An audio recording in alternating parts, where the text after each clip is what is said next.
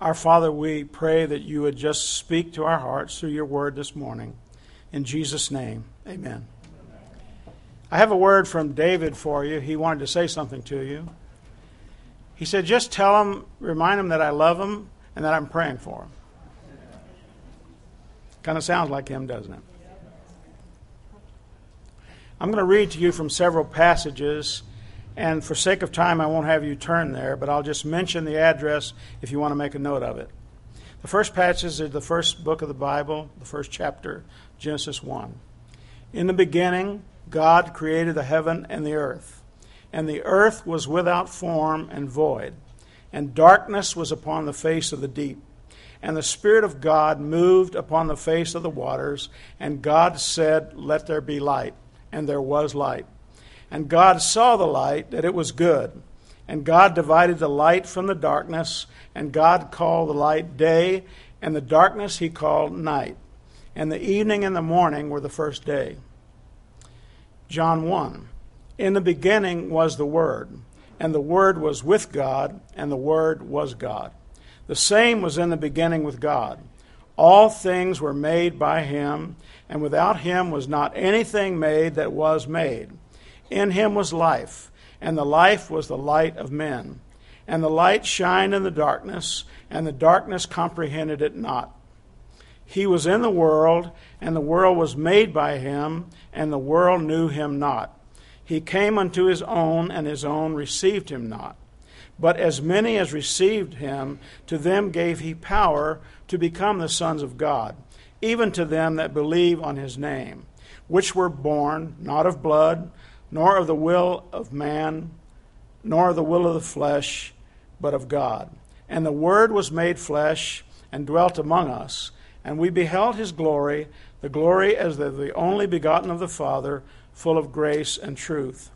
And then Jesus said in John 14, Let not your heart be troubled. You believe in God, believe also in me. In my Father's house are many mansions. If it were not so, I would have told you. I go to prepare a place for you. And if I go and prepare a place for you, I will come again and receive you to myself, that where I am, there you may be also. And where I go, you know, and the way you know. And Thomas said to him, Lord, we do not know where you are going. How can we know the way? Jesus said to him, I am the way, the truth, and the life. No one comes to the Father except through me. In Matthew 4, it says, From that time, Jesus began to preach and to say, Repent, for the kingdom of heaven is at hand. You know, the Bible says that no one spoke like this man. There was a time after Jesus started his public ministry that the Pharisees were very upset with him because his words condemned them because they were really against God and what and the Messiah like they should not have been. And they were so upset with him that they told the officers of the temple to go and capture him, to arrest him. And then when the officers came back to the Pharisees, they said, Why have you not brought him? And the officers of the temple said, No man ever, ever spoke like this man. We couldn't arrest him because of his words. As we consider the words of the Lord Jesus today in a particular passage, would you please ask yourself two questions? I asked myself these questions several times as I studied for this message this morning. The first question is What do his words mean to me personally? And then, secondly, do I need to make any changes? What do his words mean to me personally? Do I need to make any changes? This is Jesus speaking. He said in Luke 16, there was a certain rich man who was clothed in purple and fine linen and fared sumptuously every day. But there was a certain beggar named Lazarus, full of sores, and he was laid at his gate, desiring to be fed with the crumbs which fell from the rich man's table. So it was that the beggar died and was carried by the angels to Abraham's bosom. The rich man also died and was buried. And being in torments in Hades, he lifted up his eyes and saw Abraham afar off and Lazarus in his bosom. I apologize. Did I tell you this is Luke 16? Okay, I guess I did. Verse 24. Then he cried and said, Father Abraham, have mercy on me, and send Lazarus that he may dip the tip of his finger in water and cool my tongue, for I am tormented in this flame. But Abraham said, Son, remember that in your lifetime you received good things, and likewise Lazarus evil things, but he is comforted, and you are tormented. And beside all of this, between us and you there is a great gulf fixed, so that those who want to pass from here to you cannot, nor can those from there pass to us. Then he said, I beg you, therefore, Father, that you would send him to my father's house. For I have five brothers, that he may testify to them, lest they also come to this place of torment. Abraham said to him, They have Moses and the prophets, let them hear them. And he said, No, Father Abraham, but if one goes to them from the dead, they will repent. But he said to him, If they do not hear Moses and the prophets, neither will they be persuaded though one rise from the dead. Now, our Lord Jesus Christ, we know, was raised from the dead. And many, many people in this world do not believe in him. Some people who study the Bible say that what I've just read to you is a parable. In other words, an earthly story with a heavenly meaning, a fictional story with a heavenly meaning. But I believe it's not a fictional story. I personally believe that it's an actual account of a real event in the history of Israel. Now, why do I believe that? Well, first of all, Jesus doesn't say it's a parable. That's the number one reason. Furthermore, he does something he never does in any parable he taught. He mentions specific names. He said he was a certain rich man and a certain beggar named Lazarus. And then, like in Luke 7, when the centurion came to him and said, Heal my servant, it says a certain centurion's servant was sick and ready to die.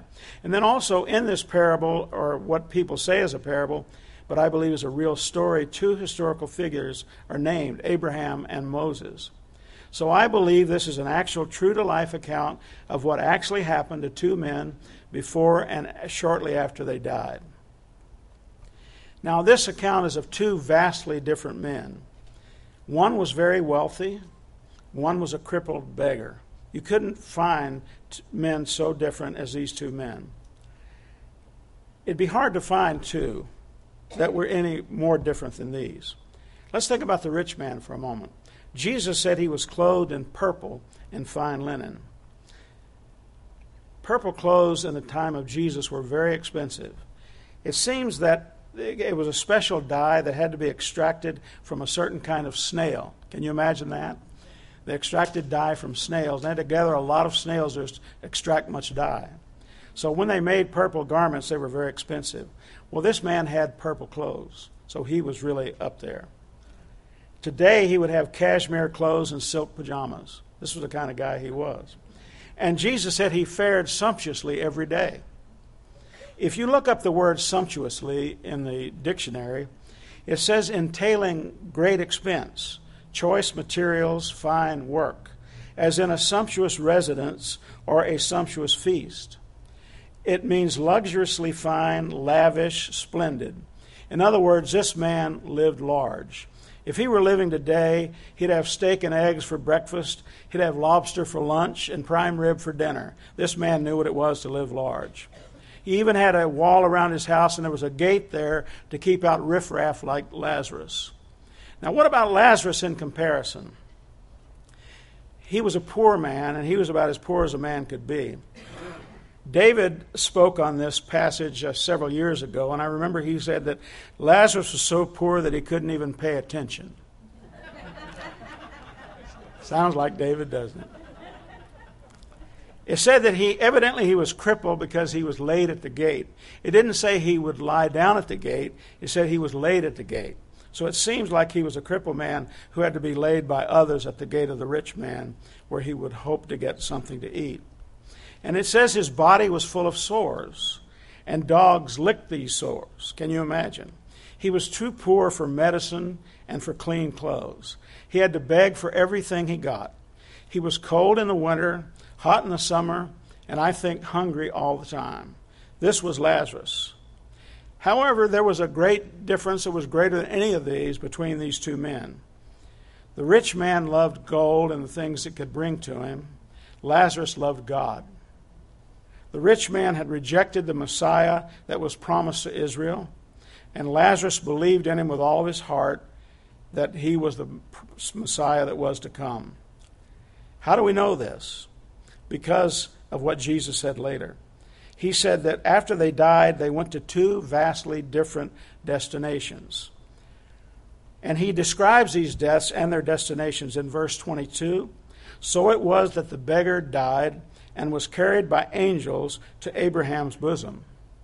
The rich man also died and was buried, and being in torment in Hades, he lifted up his eyes and saw Abraham afar off and Lazarus in his bosom. What in the world is the bosom of Abraham? Well, bosom is a place of comfort. Imagine a baby in the bosom of his mother. It's a place of comfort for the baby. And the place of comfort for the Old Testament saints who could not yet go into the presence of God uh, after they died because Jesus had not been raised yet from the dead. He hadn't died and hadn't been raised from the dead. So God sent them to a special place, a place of comfort, and he called it Abraham's bosom. Now, why Abraham? Do you remember God appeared to Abraham personally and said, Abraham, from your seed, from your descendants, all the nations of the earth are going to be blessed and it's from your seed, singular. In other words, a descendant of yours would bless all the nations of the earth. And that seed would be the Lord Jesus Christ himself. So they went to the, the Old Testament saints went to the bosom of Abraham.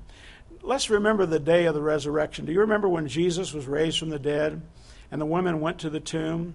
And at some point in time, one of the women approached Jesus. They saw him, and Jesus said, Don't touch me for I have not yet ascended to your God and to my God. I've not yet ascended.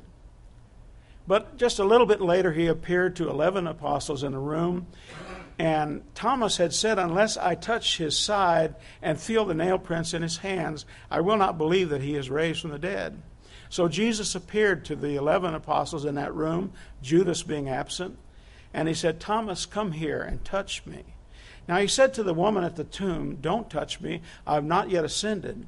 He said to Thomas, Touch me and see that I am he. So what happened in the meantime? Well, I believe it's clear that Jesus went to the bosom of Abraham and took all of those Old Testament saints and took them out into the presence of God. And now the Apostle Paul says to be absent from the body is to be present with the Lord. So if you're a Christian this morning, when you breathe your last breath, you will not go to a place called the bosom of Abraham. You're going to go directly into the presence of God Himself. To be absent from the body is to be present with the Lord. Do you wonder about the funerals of these two men? Do you ever, do you ever have you, since you've been a Christian, wondered about what kind of funerals they must have had? Well, I wonder about things like that. So let me tell you what I thought. All right, let's think about the, the funeral of the rich man. Well, we know f- for sure that there was no question that the rich man had a magnificent funeral. The rich people in those days really put it on when it came to funerals. They tended to hire people, professional mourners. They wanted people to cry over their coffins and make a big deal out of the fact that they had died. They would even hire orators to make great speeches about how great they were in life and to give flowery eulogies at the graveside. They would be buried in a wonderful tomb, a tomb that would be engraved with thoughts from the rich man. And they would speak about the great achievements, how great these, this rich man really was. Uh, the bodies of the rich would be embalmed in the most expensive spices that money could buy, and they'd be wrapped in the finest linen and would be placed in a costly coffin and placed in a very costly tomb like grave. Now, while all of this was going on, the rich man's body was wrapped up in that finery. The rich man was in hell. How about Lazarus?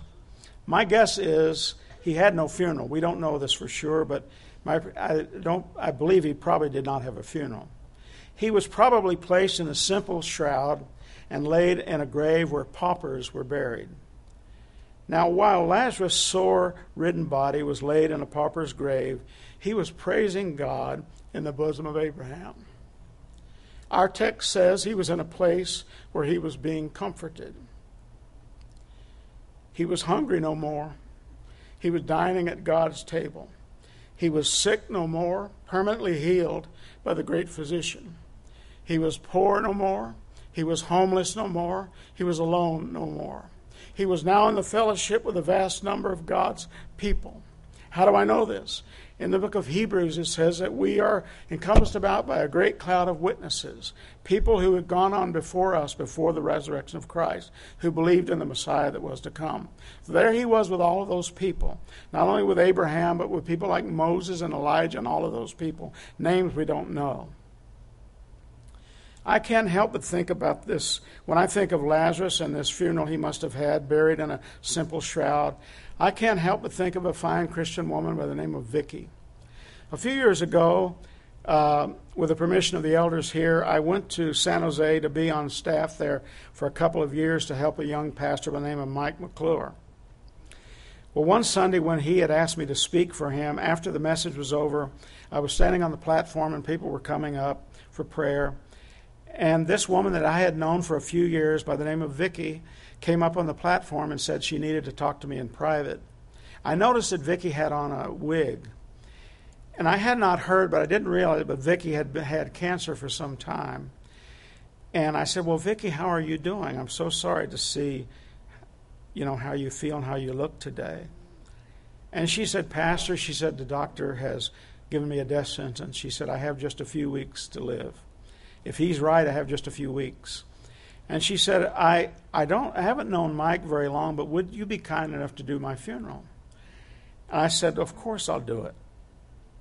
Well, I was able to visit her in her home and watch her. She, she did. We prayed our hearts out for her that God would save her, but it wasn't his choice to do that. So she died. And she gave me a letter. She said, Now I want you to open this. I have some very specific requests.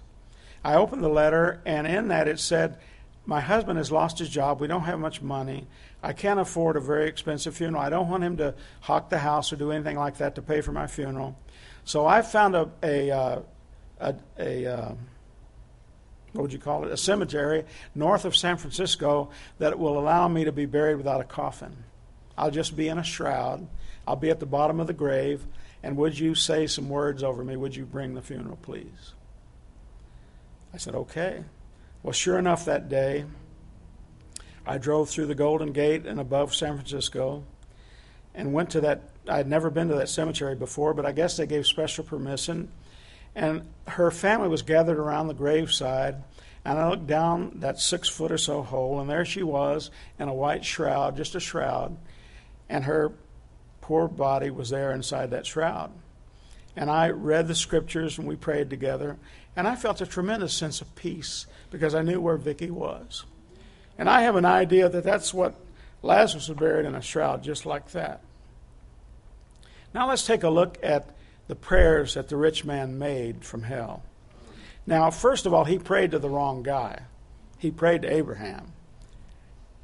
And he it seems like he just didn't know better. But anyway, there he is in hell, and he there's a great gulf fixed between the bosom of Abraham and where the saved were. And he could see Abraham, but he couldn't go to be with Abraham. So it says in verse uh, 22, I believe it, 24. Then he cried and said, Father Abraham, have mercy on me, and send Lazarus that he may dip the tip of his finger in water and cool my tongue, for I am tormented in this flame. And look at Abraham's answer in verse 26. He says, Between us and you there is a great gulf fixed, so that those who want to pass from here to you cannot, nor can those from there pass to us. So there's his answer. No one can go from this place where the saints are to where you are. Now, the next thing he says is, I want you to send him to my brothers. I want to save, I want my brothers to be saved. Look at uh, verse 27.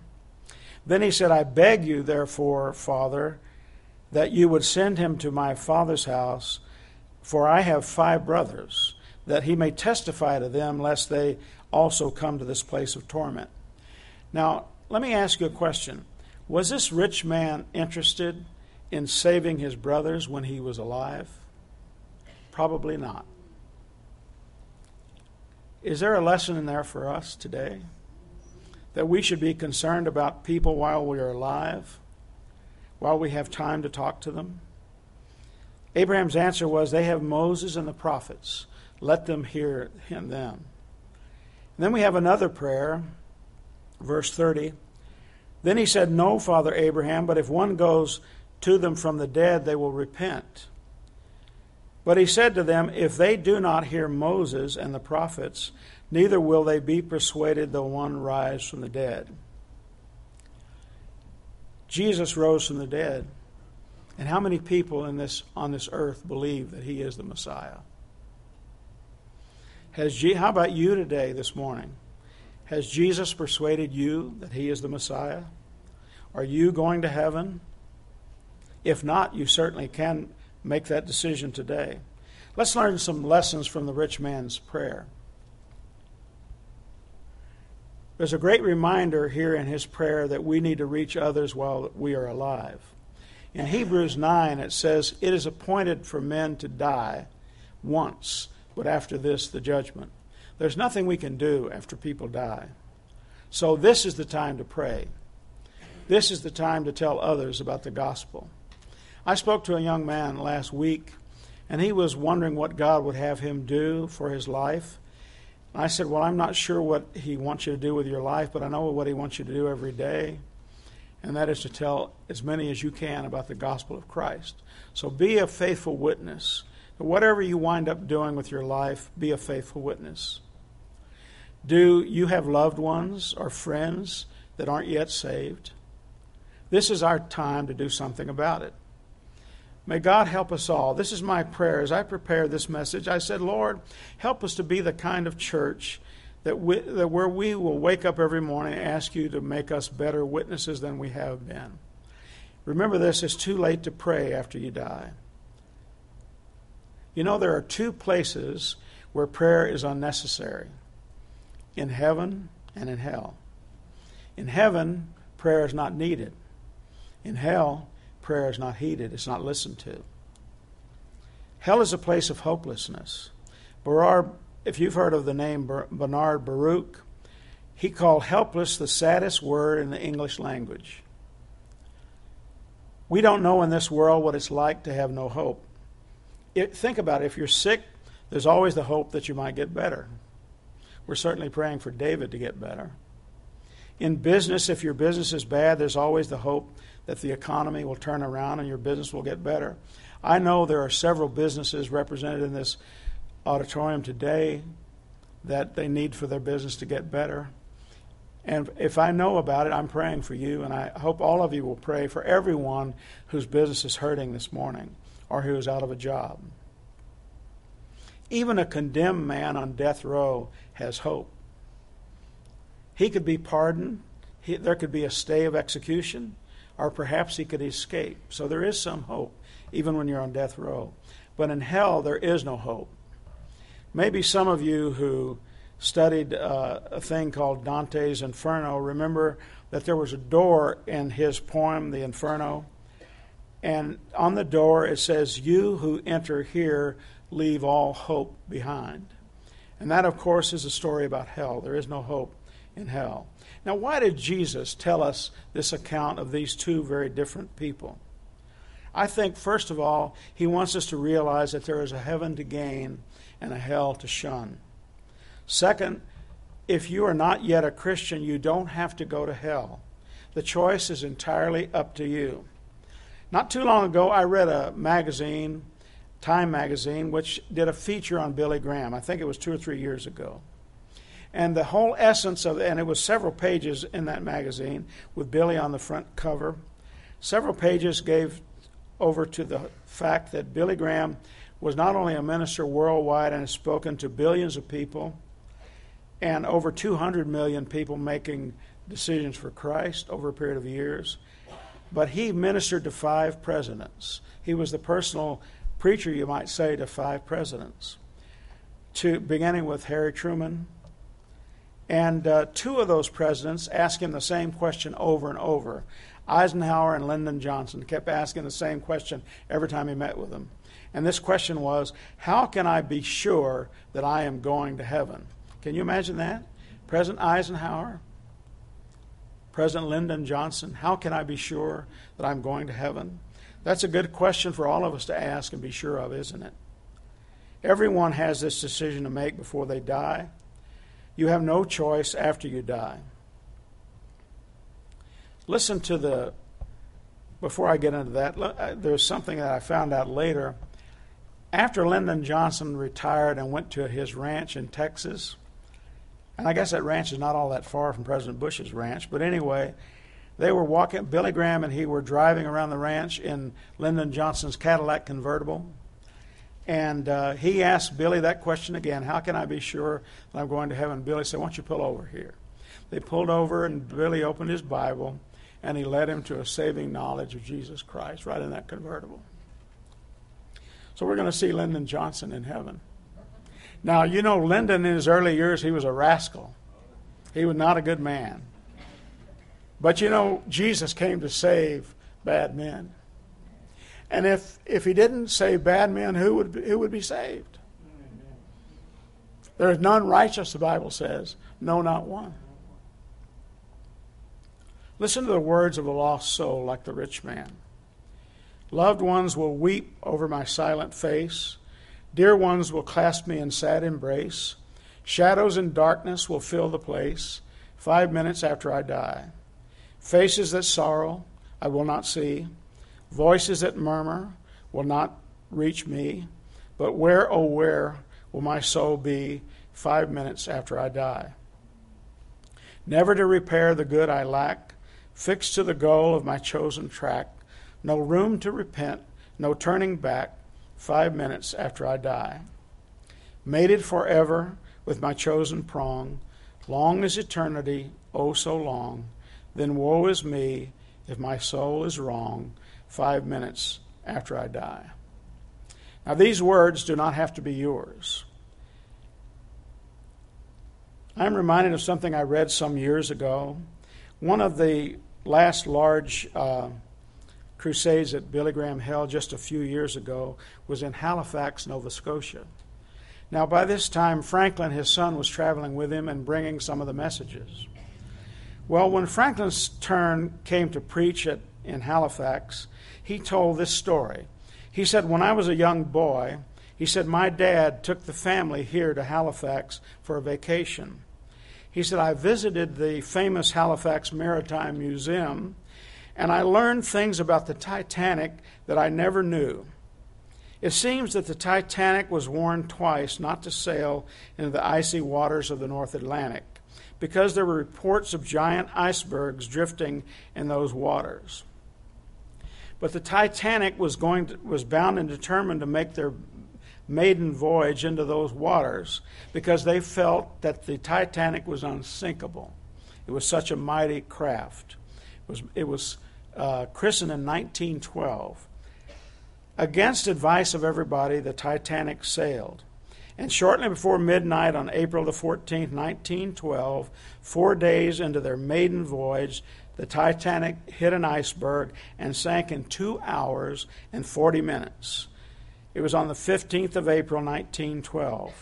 The sinking resulted in the deaths of 1,517, mostly men of the 2,223 people on board, making it the deadliest peacetime maritime disaster in history up until that time. The high casualty rate was due in part to the fact that even though they complied with the regulations of the time, the ship did not carry enough lifeboats for everyone on board. They were so sure the ship would not sink.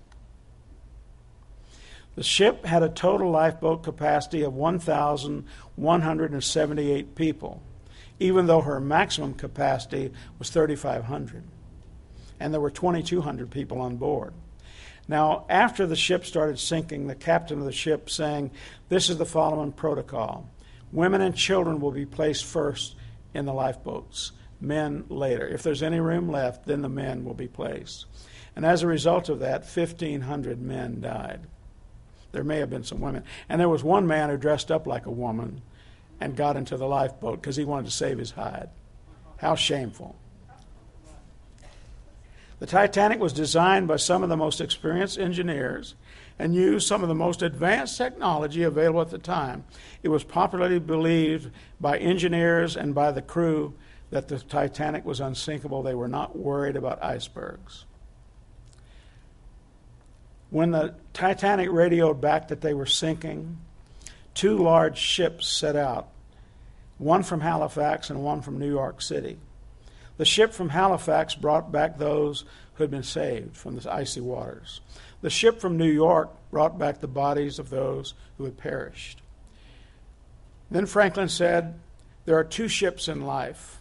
One ship goes to heaven, and one ship goes to hell. He said, You here in Halifax, you get on the ship that will take you to heaven. The rich man took the ship that sailed to hell.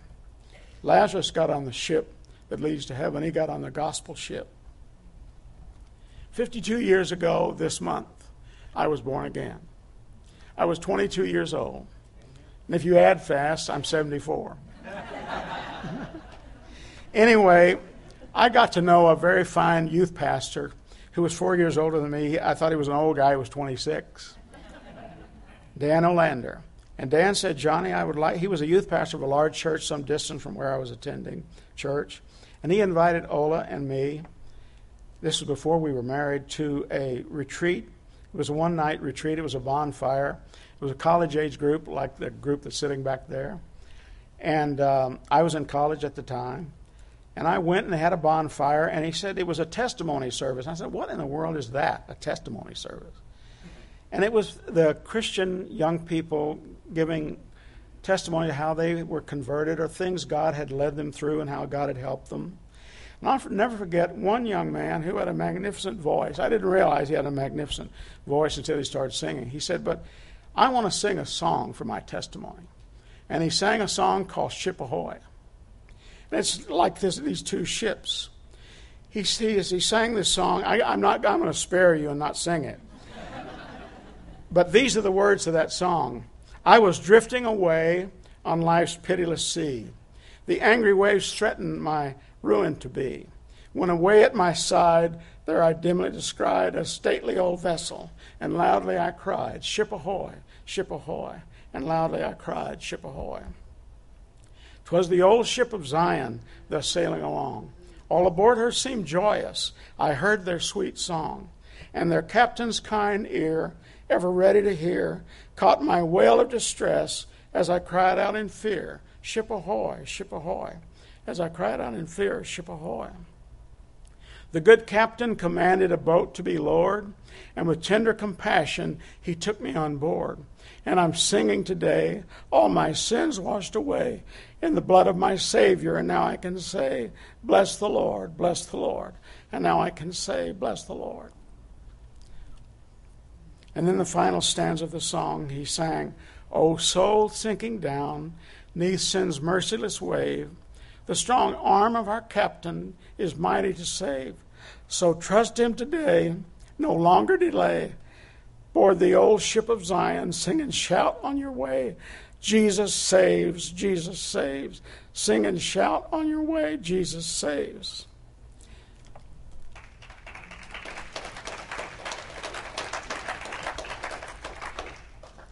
And these words can be your gospel ship to heaven. In Romans 10, verse 9 through 13, it says, If you confess with your mouth the Lord Jesus and believe in your heart that God has raised from the, from the dead, you shall be saved. You know, we have a great treasure to share with others. In 2 Corinthians chapter 4, it says, We have this treasure in earthen vessels, that the excellence of the power may be of God and not of us. Peter's words to the lame man, remember in the temple? When the beggar said, wanted alms, Peter said, Silver and gold I do not have, but what I have I give to you. In the name of Jesus Christ of Nazareth, rise up and walk. And then, of course, I'm sure he shared with him the gospel, and I, I believe that we will see that man in heaven just like the other lame man.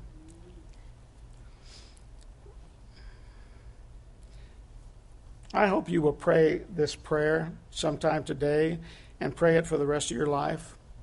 Lord, help me to remember the Great Commission every day. What is the Great Commission? In Matthew chapter 28, it says, And Jesus came and spoke to them, saying, All authority has been given to me in heaven and on earth. Go therefore and make disciples of all the nations, baptizing them in the name of the Father and of the Son and of the Holy Spirit, teaching them to observe all things that I have commanded you, and lo, I am with you always, even to the end of the ages. The most important thing that we can do in this world, the most important thing that we can keep on doing until someday we see our Savior's face, is to do what He said, to tell people about Him. I admonish myself and I admonish you, my brothers and sisters, pray for the people that God brings across your path. Pray for their souls. Pray for God to help you share the gospel with them. Pray for God to give you boldness and not to be ashamed of the gospel. Let's not wait until we attend the funeral of those we love and those we know to think about how very much they need the gospel right now. Ask God to help you be faithful to the Great Commission. And then ask God to make our church a church that keeps caring for people and keeps caring whether people are going to heaven or not and then caring enough to tell them the good news about Jesus. Amen? Let's pray. Our Father, as we sing this last song, help us to remember what you want us to remember from these words this morning. We thank you that you are such a God of love, that you love the world so much that you gave your only begotten Son. We read in your word that it pleased you to bruise him. This is amazing to us that it pleased you to bruise your only Son for our sins. It, it gives us an idea of how much you love us. Oh God, help us to love others the way you love us. Help us to keep the two greatest commandments to love you with all of our heart, with all of our soul, with all of our mind. And then help us to keep the second one as well, to love our neighbors as ourselves. So help us, Lord. In Jesus' name, amen. Let's stand and worship God.